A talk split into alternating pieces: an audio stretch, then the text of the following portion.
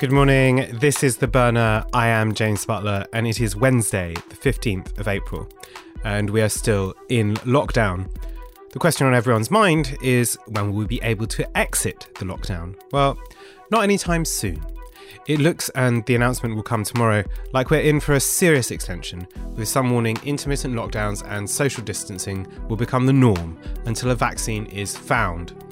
Uh, those of you who've listened to this show for some time will know that I think there is a trilemma, a kind of three way pull at the heart of coronavirus policy. And I think they are uh, the three sides of that triangle are the economy, public health, and civil liberties. And in the classic trilemma formulation, you can satisfy two sides of the triangle, but never the third.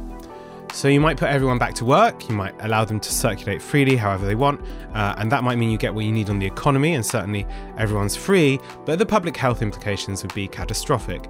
Now, this trilemma is not a perfect heuristic for these problems by any means. Issues can be lopsided, the differences between them can be actually hard to delineate.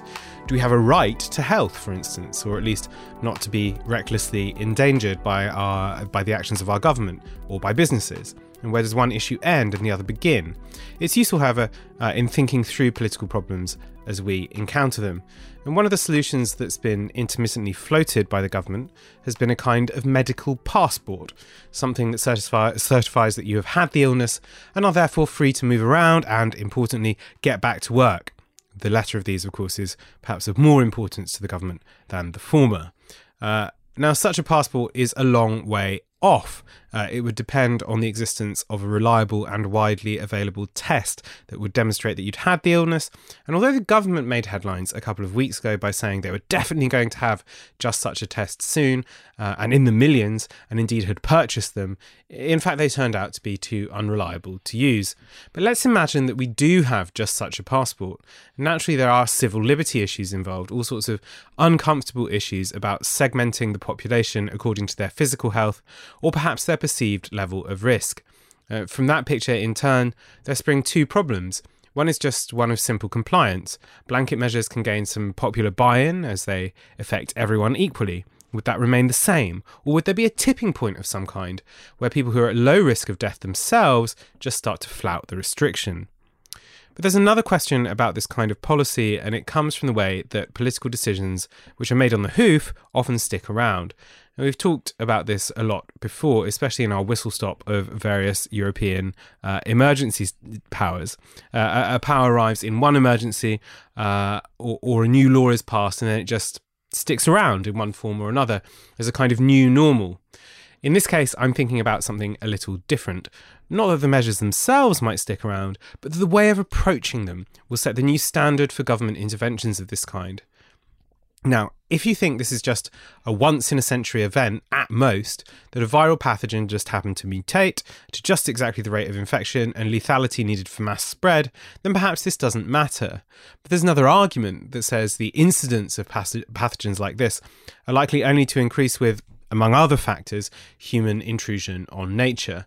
So, what's important here, I think, is twofold which political answers become acceptable in a time like this, and whether they set the pattern both for dealing with another pandemic, but also how they then feed back into the wider matrix of policymaking and politics. And one might be a greater acceptance of that kind of population segmentation. Uh, another might be a greater disdain for the old, along the lines that some of the hard right are now arguing. Effectively, your nan must die so JP Morgan's profit rate can tick back up. Sorry.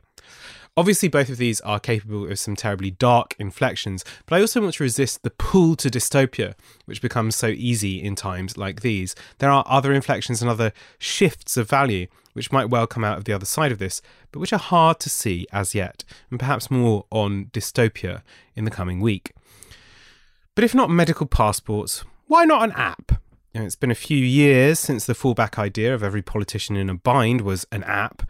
Uh, indeed, since Matt Hancock, now the health secretary, launched Matt Hancock the app, a true low point in digital innovation. But obviously, it's been making a comeback since the importance of contact tracing has been recognised. And the same Matt Hancock did indeed float a UK app for contact tracing using mobile phone location data. Of course, such an app would be voluntary, uh, it is at least suggested, and one can see it becoming very heavily suggested alongside a medical passport, for instance.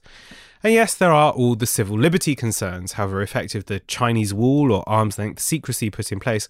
I really don't like giving the government access to my location data, or easier access anyway, given that a few years ago GCHQ was revealed to be widely spying on British citizens to a rather muted response.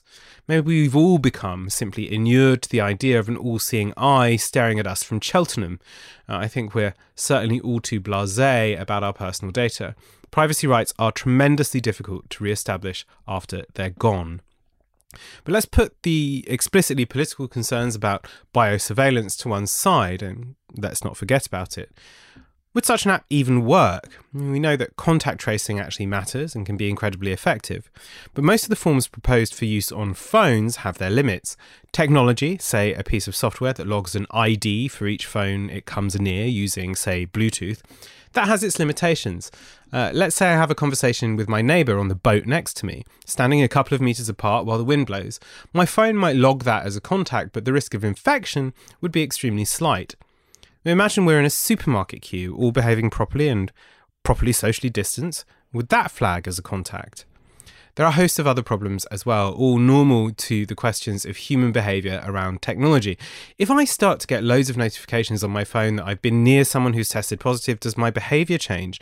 Do I just start clicking yes, go away on all the notifications, kind of half consciously, just wanting to get rid of them? And that's not to mention the whole host of normal problems from bad actors. Let's say my kid wants a day of, you know, wants to miss a day of school because he has a test coming up that he hasn't prepared for time to ping some positives on the app. And that's just the sunniest kind of bad actor. There are far, far worse. A host of these questions are raised by Ross Anderson, Professor of Security Engineering at Cambridge, uh, in a blog post who, where he looks over some of the immediate problems that a contact tracing app might just present to us. Now, I'll pop a link to his post in the notes to this show, but I think the most important thing to take away on a purely technological front is that as much as politicians might wish otherwise, there's no magic bullet here. There's no pristine map of data which also understands the complexity of human interaction just sitting out there waiting to be used by government to solve the problem. In turn, there's no entity which doesn't suffer mission creep when it gets its hands on this kind of data. And in turn, for the data to be useful, there will be pressures against its full anonymization. Raw data, as they say, is an oxymoron. Uh, none of that is to say it won't both be likely to exist and a useful tool, but the more technologically literate press uh, might actually ask some of these questions of a minister when he promises a magic tech solution coming down the line. Might ask, for instance, what happens to the data in the long run. Don't hold your breath. Still, Work on a, an app or a protocol to handle data is happening at breakneck speed with suggestions about encrypted and distributed pseudonymous logs and the like. I just want to point out some of the, the, the five questions that have been raised by the ACLU, the American Civil Liberties Union, which I think are good ones to ask, especially on health data, but perhaps about every app that harvest data and especially those shared with government organisations.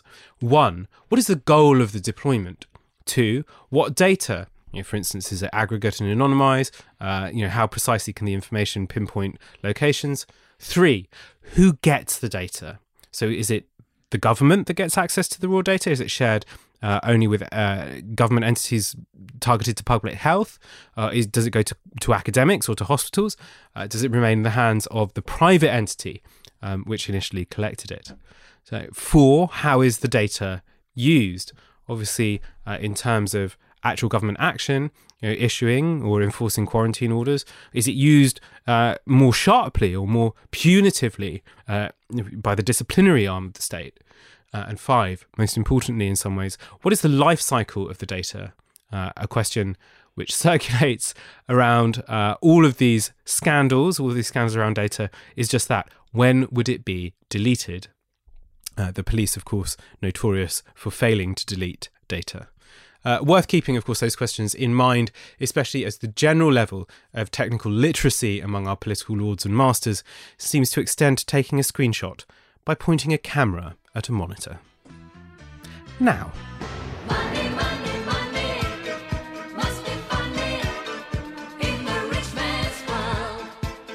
You will doubtless have seen yesterday the OBR, the Office of Budgetary Responsibility, scenario modelling circulating. Uh, that's for tracking GDP in response to the lockdown. It's a scenario uh, that's basically a line that crashes massively this year, then rebounds and soars to the sky in the next year. Then uh, everything returns to the projection. Honest, Gov. Uh, the IMF has produced similar modelling, because I guess you have to call it that, for the global situation. Yet they also warn at the same time this is a global recession possibly equivalent to 2008, or really looking much further back, the Great Depression, indeed, uh, perhaps the worst since the South Sea bubble of 1720. Some are calling it the Great Lockdown. I asked James Meadway what we should actually make of all this. The government's official forecasts at the Office for Budget Responsibility today produced its first assessment of the economic impact of COVID 19. As would be expected, the crisis is overwhelming. A 35% drop in output in the three months to June this year, and unemployment rising to something like 10%. But don't worry too much about this, since, if the OBR projections are to be believed, the economy will grow at an extraordinarily rapid pace from June onwards. Like a rubber ball dropped from a great height, the economy will hit the bottom in midsummer and rebound to new and greater heights before settling back down exactly where it was before. Now, in fairness to the Office of Budget Responsibility, they do say in the report that the projection for an extraordinarily rapid rebound is based on the assumption that the British economy will in fact rebound. It's not, in other words, a forecast so much as a scenario, a description of one possible path for the future to take, not a prediction of the path it will take. It is based on assumptions that are fed into the model. It is not modelling uh, of what will happen. But importantly, this is the best case scenario. Any other remotely plausible state uh, of the world is going to look a lot worse than this. The International Monetary Fund, for its part, also produced its forecast today and present a significantly less rosy picture, with the UK amongst the worst affected of major economies well into next year. But beyond the immediate crisis, there is every reason to think that Britain will not be looking at the so called V shaped recovery the Office of Budget Responsibility describes, so rapidly down, then rapidly back up again, but something more like a U or even an L shape to the future. In other words, a period of slump followed by a long, slow recovery, describing a U on the graph, or simply no meaningful recovery at all, making the shape of an L. The reasons to suspect that we will get a U or even an L shape are in two parts. First, that even the exceptional support offered by this government to those facing unemployment or businesses facing ruin won't be enough, with too many people, uh, the self employed and small businesses especially, falling through the cracks. The cracks are there in the support in part because, in typical Treasury style, uh, the assistance offered has been designed to be unwound as quickly as possible. For instance, it would have been quicker, easier, and fairer to simply make universal payments to everyone, but making something universal makes it popular. Think about the NHS everyone gets it, everyone loves it. And so it makes it harder to get rid of later when you want to unwind all the support that has been offered. But the more people are unemployed and pushed towards destitution, the more businesses go bankrupt, and the more protracted and uncertain the recovery will be as a result. If fewer people are able to spend and fewer businesses around to employ them, demand will be weak. And if demand is weak, the economy slows down. The second part is more speculative, but early signs point towards it. After the 2008 9 crash, now dwarfed by this uh, economic cataclysm we are living through, Economies like Britain never recovered back to where they were. Growth was permanently lower, in Britain dramatically so, and living standards permanently depressed.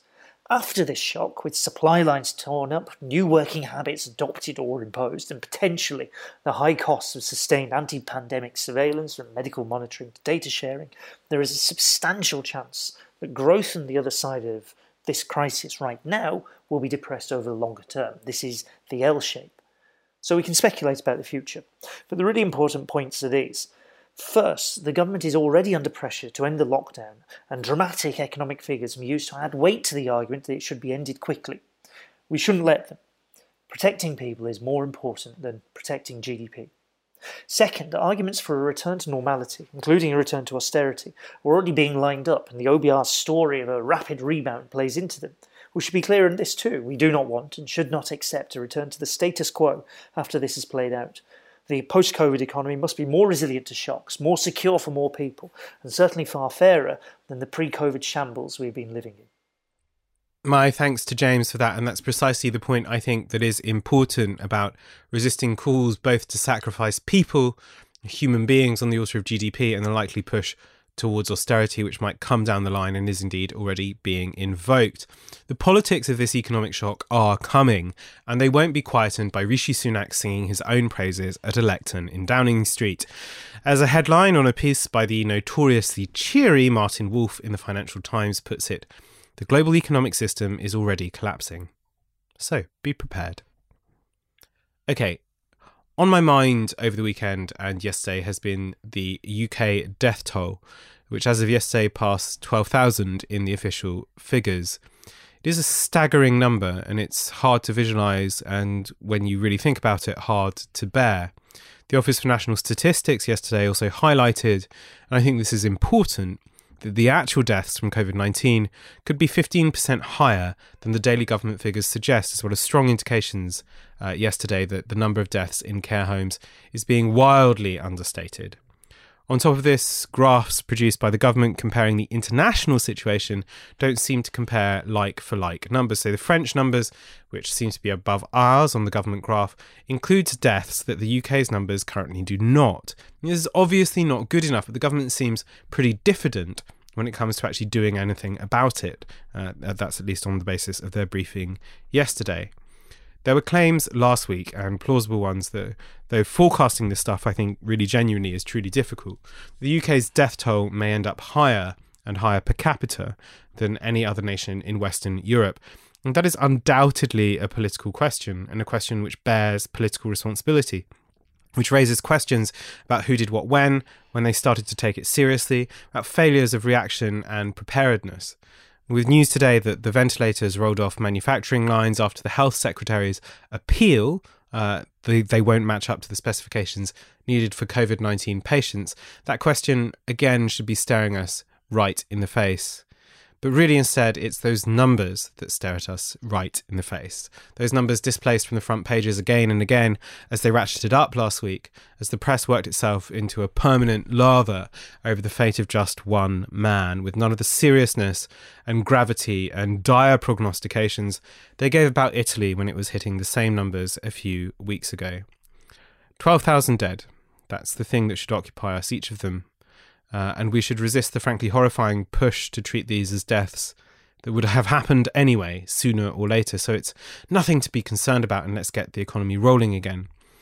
We must not become numb to them, and we must not treat them as inevitable casualties, sad perhaps in some abstract way, but of little concern to politics. And the best way I know to keep that in mind is this. No people are uninteresting. Their fate is like the chronicle of planets. Nothing in them is not particular, and planet is dissimilar from planet. And if a man lived in obscurity, making his friends in that obscurity, obscurity is not uninteresting. To each his world is private, and in that world one excellent minute, and in that world one tragic minute. These are private. In any man who dies, there dies with him his first snow, and kiss, and fight, it goes with him. There are left books and bridges and painted canvas and machinery whose fate it is to survive. But what has gone is also not nothing. By the rule of the game, something has gone. Not people die, but worlds die in them. Whom we knew as faulty, the earth's creatures, of whom essentially what did we know? Brother of a brother? Friend of friends? Lover of lover? We who knew our fathers in everything, in nothing. They perish. They cannot be brought back. The secret worlds are not regenerated. And every time, again and again, I make my lament against destruction. That's a poem by Yevgeny Yevtushenko, and I think there are worse guides for thinking about an ethical response uh, and the grounding of a political response to all of this. Uh, in the news today, effectively a wide out briefing that the lockdown is definitely still going to continue for some time. That announcement will come tomorrow, but it is, it appears, effectively already decided. Donald Trump, in his latest exercise in sociopathy, d- announced that he was pulling all US funding from the World Health Organization in the middle of a pandemic. The Department for Work and Pensions is due to announce new details on the impact of those 1.4 million new universal credit claimants Matt Hancock is due to talk about social care at this afternoon's briefing. And Keir Starmer does his first proper big round of news interviews this morning, mostly on the coronavirus, but I wonder how far he'll be pushed on that leaked Labour report, which Ash Sarkar, of course, talked about on the burner yesterday. Does leave us with a question and one which I find hard to answer. In a purely political sense, in the sense of the politics of the Labour Party, what does Keir Starmer actually want? What should this report give him the opportunity to do? As ever, I find him like an Easter Island head granite, silent, impenetrable, maybe slightly more nasal. More on that to come. Last, this from Cardi B on a live stream with Bernie Sanders last night. They put capitalism, money, trading, goods before our health. You can say that again. All right, as ever, send me tips, stories, angles, especially news from abroad and news from the global south on the coronavirus. What are we missing? You can hit me up on james at novaramedia.com and please do. Stay safe, stay home, wash your hands, and don't be a prick. That's it. This is The Burner. I'll see you tomorrow. Bye bye. This broadcast is brought to you by Novara Media. Go to novaramedia.com slash support.